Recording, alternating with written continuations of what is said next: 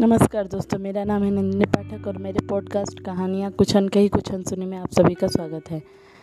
आशा करती हूँ आप सभी स्वस्थ और सुरक्षित होंगे।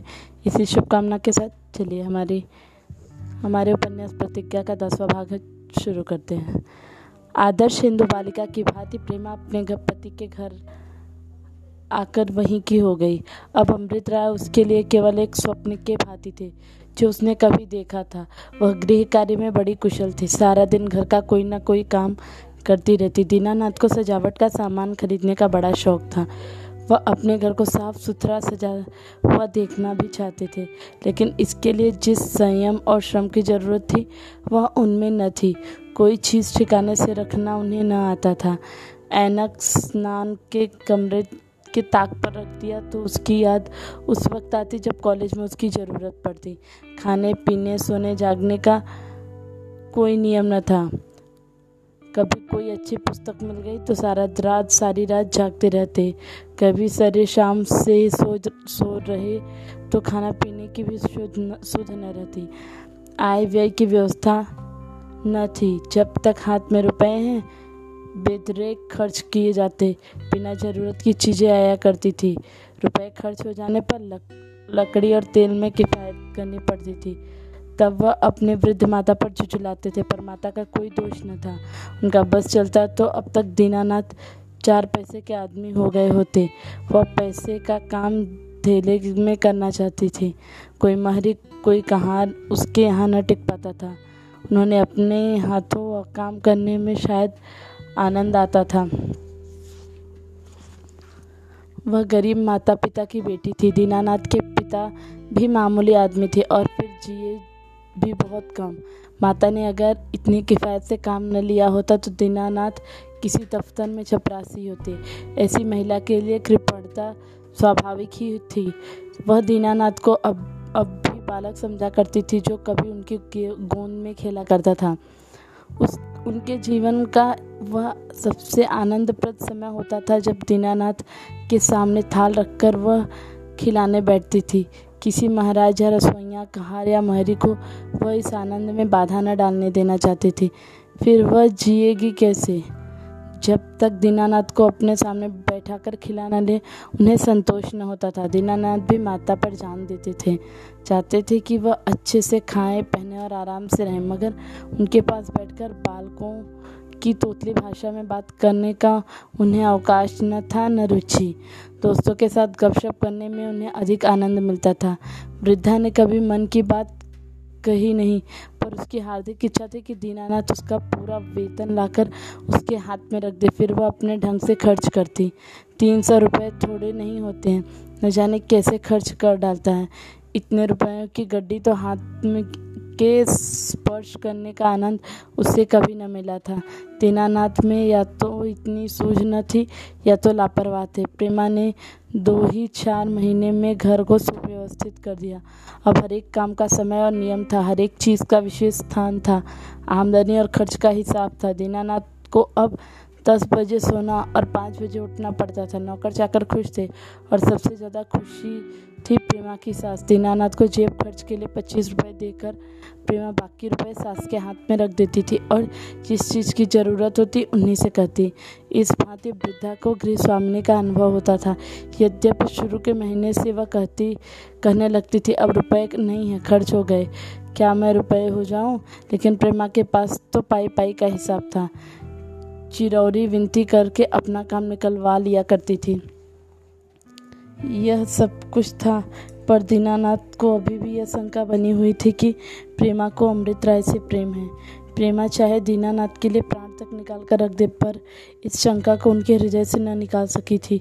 यदि प्रेमा की प्रेम कथा उन्हें पहले से मालूम न होती तो शायद उन्हें वह अपने संसार को सबसे अपने आप को संसार का सबसे सुखी आदमी समझते।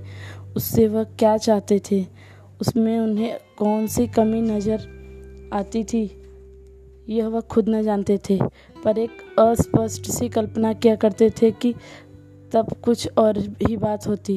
वह नित्य ही इसी उधेड़बुन में पड़े रहते थे कि अमृतराय की ओर से इसका मन फेर दूँ। वेतन के उपरांत समाचार पत्रों में लेख लिख कर परीक्षा के पत्र देखकर उन्हें खासी रकम हाथ आ जाती थी। इससे वे प्रेमा के लिए भांति भांति के उपहार लाते थे। अगर उनके बस की बात होती तो वह आकाश के तारे तोड़ लाते और उसके गले का हार बनाते।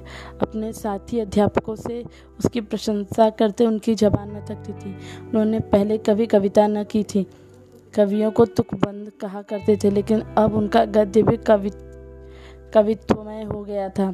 प्रेमा कवित्व की सजीव मूर्ति थी। उनके एक एक ढंग, एक एक भाव को देखकर वह कल्पना आप ही आप सजग हो जाती थी। उसके सम्मुख बैठकर उन्हें दुनिया की याद न रहती थी। सारा वायुमंडल स्वर्गमय हो जाता था।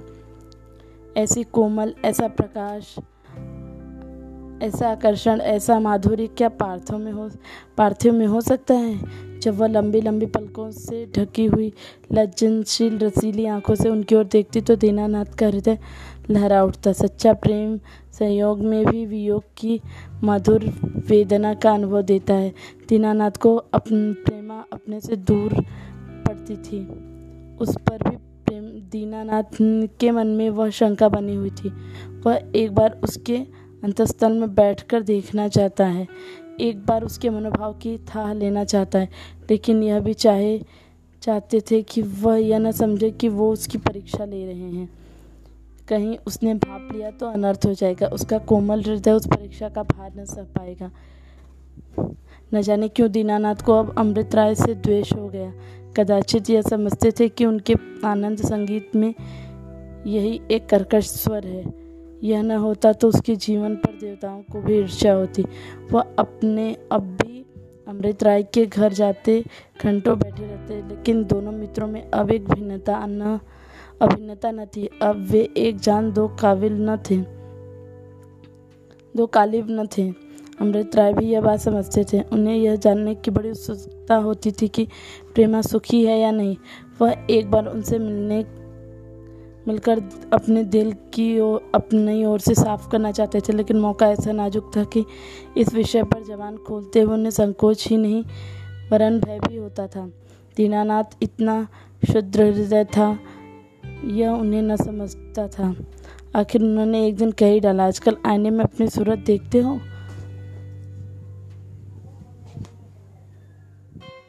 दीनानाथ ने प्रश्न का आशय न समझकर कहा, हाँ देखता हूँ। क्यों? कम से कम चार बार तो नियम से देखता हूँ। अमृतराय, कोई अंतर है? दीनानाथ, दुबला होता जा रहा हूँ। अमृतराय, झूठ न बोलो यार, मुझे तो याद ही नहीं कि तुम इतने तैयार कभी थे। सच कहता हूँ, मैं तुम्हें बधाई देना जा रहा था, मगर मगर डरता था कि तुम समझोगे या नज़र लगा रहा है।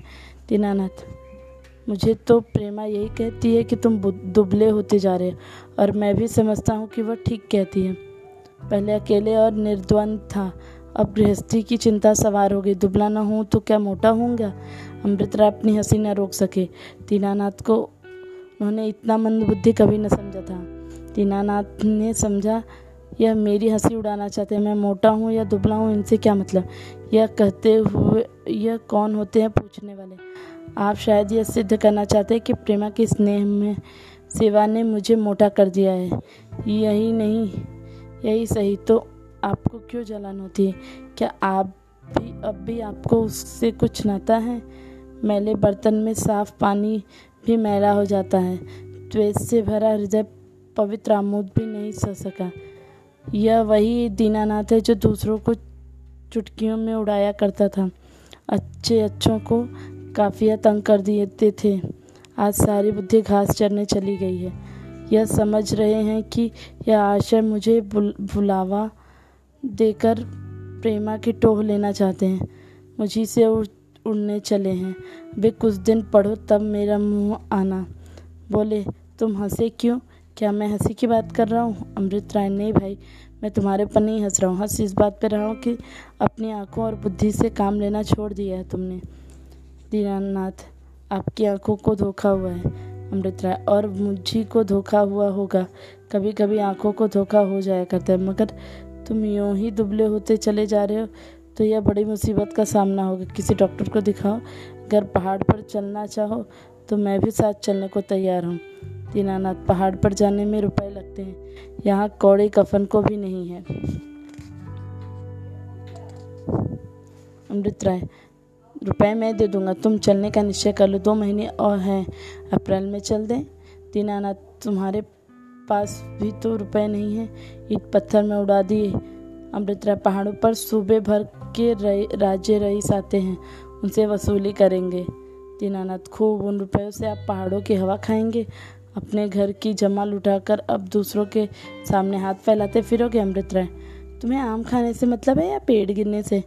मैं चोरी करके लाऊंगा, आपसे कोई मतलब नहीं। दीनानाथ जी, तो मुझे क्षमा कीजिए, अभी पहाड़ों की सैर कीजिए। तुमने व्यर्थ इतने रुपए नष्ट कर दिए। सौ पचास अनाथों को तुम आश्रय दे दिया है तो कौन सा बड़ा उपकार कर दिया है। हाँ, तुम्हारी लीडरी की अभिलाषा पूरी हो जाएगी। यह कहते कहते वो उठ खड़े हुए। अमृतराय उस विषय में दीनानाथ के विचारों से परिचित थे। दीनानाथ को उपकार शब्द से घृणा थी, सेवा को भी वह इतने घृणित समझते थे। उन्होंने सेवा और उपकार के पर्दे में केवल अहंकार और ख्याति प्रेम छुपा हुआ मालूम होता है। अमृतराय ने कुछ उत्तर न दिया। दीनानाथ कोई उत्तर सुनने को तैयार भी न थे। उन्होंने घर जाने की जल उन्हें घर जाने की जल्दी थी, अतएव उन्होंने भी उठकर हाथ बढ़ा दिया। दीनानाथ ने हाथ मिलाया और विदा हो गए। माघ का महीना था और अंधेरा पाख, उस पर कुछ बादल भी छाए हुए थे। सड़क पर लालटेन जल रही थी। दीनानाथ को इस समय कांपते हुए साइकिल पर चलना नागवारा मालूम हुआ। मोटर और तांगे सड़क पर दौड़ रहे थे। क्या उन्हें अपने जीवन में सवारी रखना तक नसीब न होगा? उन्हें ऐसा ज्ञात होता है कि उन, उनकी सदैव यही दशा रहेगी। जब पढ़ते थे तब भी तो आखिरी भोजन करते थे, कपड़े पहनते थे। अब खाने पहनने के सिवा और कर क्या लेते हैं? कौन सी जायदाद खरीद ली है, कौन सा विलास का सामान जमा किया, और उस पर आप फरमाते हैं तुम तैयार हो जाओ। बाप की कमाई है, मज़े से उड़ाते हैं, नहीं तो आटे दाल का भाव मालूम हो जाता। उपकार और सेवा सब धरी रह जाती। घर पहुँचे तो प्रेमा ने पूछा, आज बड़ी देर लगा थी, कहाँ चले गए थे? देर करके आना हो तो भोजन करके जाया करो। दीनानाथ ने घड़ी देखते हुए कहा, अभी तो बहुत देर नहीं हुई है, नौ भी नहीं बजे। अमृतराय के यहाँ चला गया था। अजीब आदमी है, जो बात सोचती है बेतुकी। अपने पास जितने रुपए थे वह तो ईट पत्थर में उड़ा दिए। अब चंदे की फिक्र सवार है। अब और लीडरों की तरह इनकी जिंदगी भी चंदे पर हो बसर होगी। प्रेमा ने इसका कुछ उत्तर न दिया। हाँ में हाँ मिलाना न चाहती थी, विरोध करने का साहस न था। बोली, अच्छा चलकर भोजन कर तो कर लो, महाराजन कल से भुनभुना रही है कि यहाँ बड़ी देर हो जाती है। कोई उसके घर का ताला तोड़ दे तो कहीं का न रहे। दीनानाथ को इस समय भोजन करने की इतनी जल्दी न थी जितनी प्रेमा के जवाब की उत्सुकता। आज बहुत दिन के बाद उन्हें उन्हें परीक्षा लेने का वांछित अवसर मिला है। ओवरकोट के बटन खोलने का बहाना करते हुए बोले, मुझे तो अगर चंदों पर बसर करना पड़े तो डूब मरो। रईसों से कॉलेज के संबंध में दो एक बार चंदा मांगने का मुझे अनुभव है। घंटों उनकी खुशामद कीजिए। जी हुजूर, धर्म धर्मावतार जो कहते हैं सत्य है, बस यह करना पड़ता है। मैं तुमसे सच कहता हूँ, कुत्तों की तरह दुत्कारे जाते हैं। मैं तो यह कहता हूँ कि जब तक किसी के पास काफ़ी रुपया न हो कोई काम छेड़ना ही क्यों। मगर यहाँ तो नाम की हवस के मारे डाल हवस ही मारे डालती है। बस मेरा भी नाम हो जाए, मैं भी शहीद शहीदों में दाखिल हो जाऊँ। जहाँ जाऊँ जुलूस निकले, फूलों की वर्षा हो, कॉलेज के लड़के गाड़ियाँ खींचे। हयादार आदमी तो इसे कभी पसंद न करेंगे कि दूसरों के दान पर चरपौतियाँ करे। आपको कन्हैया बनने की धुन है। दस बीस जवान विधवाओं को इधर उधर से एकत्र करके रासलीला रस सजाइए। चौदीवारी के अंदर कौन देखता है क्या हो रहा है? दीनानाथ दिल से अमृतराय को इतना नीचा न समझते थे, कदापित। उन्होंने केवल प्रेमा को छेड़ने के लिए यह स्वांग रचा। प्रेमा बड़े असमंजस में पड़ गई। अमृतराय की यह निंदा उसके लिए असह्य थी। उनके प्रति अब भी उसके मन में श्रद्धा थी। दीनानाथ के विचार इतने कुत्सित हैं, इसकी उसे कल्पना भी न थी। बड़े बड़े तिरस्कारपूर्ण नेत्रों से देखकर बोले, मैं समझती हूँ कि तुम अमृतराय के साथ बड़ा अन्याय कर रहे हो। उनका हृदय विशुद्ध है, इसमें मुझे जरा भी संदेह नहीं। वह जो भी जो कुछ भी करना चाहते हैं उससे समाज का उपकार हो या ना हो यह दूसरी बात है, लेकिन उनके विषय में ऐसे शब्द निकालकर तुम अपने हृदय का ओछापन दिखा रहे हो। दीनानाथ सन्नाटे में आ गए। उनके मन ने कहा, निकली न वही बात, यह तो पह, मैंने पहले ही कही थी। अगर प्रेमा का अमृतराय से कोई संबंध न होता, अगर प्रेमा की जगह कोई दूसरी स्त्री होती, तो क्या वह इतने तीक्ष्ण शब्दों से उसका प्रतिकार करती? कभी नहीं। इसकी आंखों में तो चिंगारी निकलने लगे, नथने फड़कने लगे। यह कब मेरी कभी न होगी, कभी नहीं। मालूम होता है कि मेरी बातें इसके दिल को चुभ गई। कोमल शब्दों से भी तो मुझे विरोध कर सकती थी। खैर, देखूं और क्या क्या गुल खिला दिखते हैं। बोले, मुझे भी मालूम न था कि तुम अमृतराय को देवता समझ रहे हो, हालांकि देवता भी फिसल फिसलते देखे गए हैं। प्रेमा ने नम्रता से कहा, मैं उन्हें देवता नहीं समझती, लेकिन पशु भी नहीं समझती। अगर उन्हें वासना से वासना ही ने सताया था, तो क्या वह अपना विवाह नहीं कर सकते थे? दीनानाथ, तो फिर लीडर बन कैसे बनते? हम जैसे की श्रेणी में ना आ जाते? अपने त्याग का सिक्का जनता पर कैसे बैठाते? प्रेमा, अच्छा बस करो, मुझ पर दया करो, ऐसी बातें औरों से किया करो, मैं नहीं सुन सकती। मैं मानती हूँ कि मनुष्य भूल छुक्का पुतला संभव है।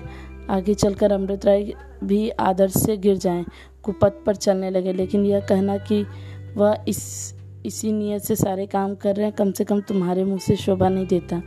रही चंदे के बाद, तो अपना सर्वस्व दे डाला है। उसे चंदे उगाने में कोई कठिनाई नहीं होगी। लोग खुशी से उसको देते हैं, उस पर सबको विश्वास है। चंदे उन्हीं को नहीं मिलते जिनके विषय में लोग संदेह लोगों को संदेह हो। इतने में वृद्ध माता आकर खड़ी हो गई। दीनानाथ से पूछा, क्या है अम्मा जी? माता, तुम दोनों में झगड़ा क्यों हो रहा है? दीनानाथ ने हंसकर कहा, यही मुझसे लड़ रही अम्मा जी, मैं तो बोलता ही भी नहीं।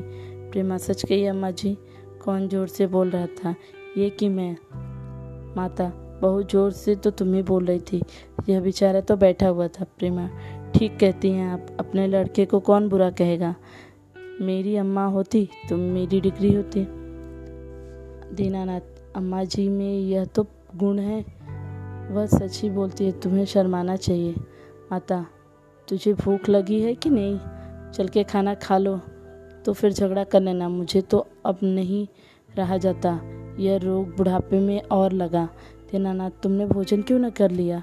मैं तो दिन में दस बार खाता हूँ, मेरा इंतज़ार क्यों करती हो? आज बाबू अमृतराय ने भी कह दिया कि तुम इन दिनों मोटे हो गए हो, एक आध दिन न खाऊंगा तो कोई चिंता नहीं। माता, क्या कहा अमृतराय ने कि तुम मोटा हो गया है? दिल लगी की होगी। दीनानाथ, नहीं अम्मा जी, सचमुच कहते थे। माता, कहता था अपना सिर मोटा हो गए हैं, आधी देह भी नहीं रह गई।